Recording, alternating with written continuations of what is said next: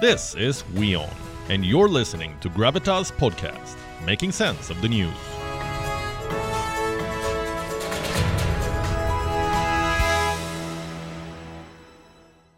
And as Xi Jinping arrived in Saudi Arabia, Saudi Arabia is slipping into Chinese embrace.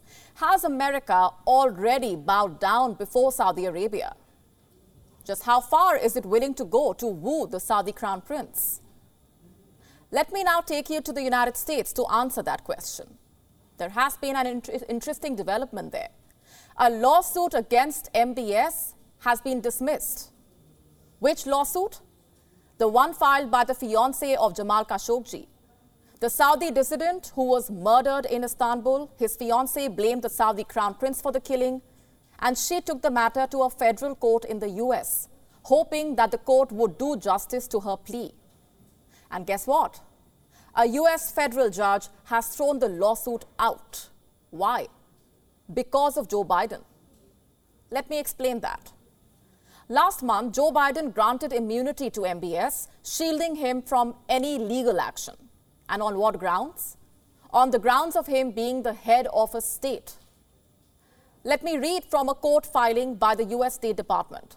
Here's what it states. The State Department recognizes and allows the immunity of Prime Minister Mohammed bin Salman as a sitting head of government of a foreign state. Prime Minister bin Salman, as a sitting head of government, is immune while in office from the jurisdiction of the United States District Court in this suit. This was last month. A month on, a US federal judge has used this decision as the pretext to dismiss the lawsuit. He said he didn't want to, but he had no choice given Joe Biden's decision. In any case, the judge has given a 25 page ruling. Let me quote the most telling excerpts. Despite the court's uneasiness then with both the circumstances of bin Salman's appointment and the credible allegation of his involvement in Khashoggi's murder, the United States has informed the court that he is immune. In other words, what the judge meant was that his hands are tied. In fact, he even acknowledged a quote unquote uneasiness in making the decision. Why then did he give in? Isn't it the judiciary that has the last say on important matters? Well, in the United States, not really. In his decision, the judge stressed that American law requires the judiciary to show deference to executive branch opinions on foreign immunity. Let me quote from his ruling again. The executive branch remains responsible for foreign affairs, including with Saudi Arabia, and a contrary decision on bin Salman's immunity by this court would unduly interfere with those responsibilities all the same. In other words, what the judge meant was this. The judiciary has to politely accept and respect the administration's decisions when it comes to foreign affairs. Next question What does this ruling mean for MBS? Two things. One, it means he can now travel to the US and other jurisdictions freely. Two, his financial interests in America are no longer in jeopardy. Had the lawsuit proceeded, the case would have created a legal minefield for MBS and his business interests in America. And three, this likely marks the end of efforts to hold MBS accountable. The Biden administration's immunity will most likely protect him from any further lawsuits, at least in America. Now, I can't help but question the timing of this decision.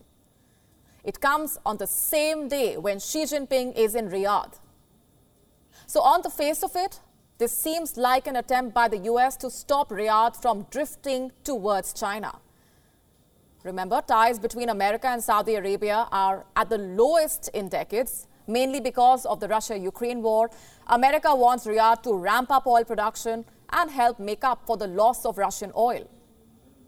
The Saudis say this will only destabilize the markets, so the issue remains in a deadlock.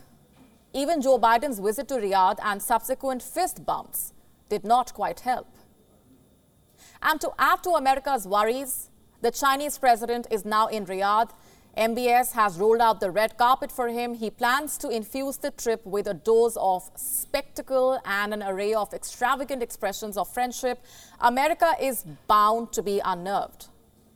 I am not saying this court verdict was pre planned or preponed, but it does make one suspicious. Another thing this verdict depicts is a colossal U turn by Joe Biden. Let me take you back to 2019 for that.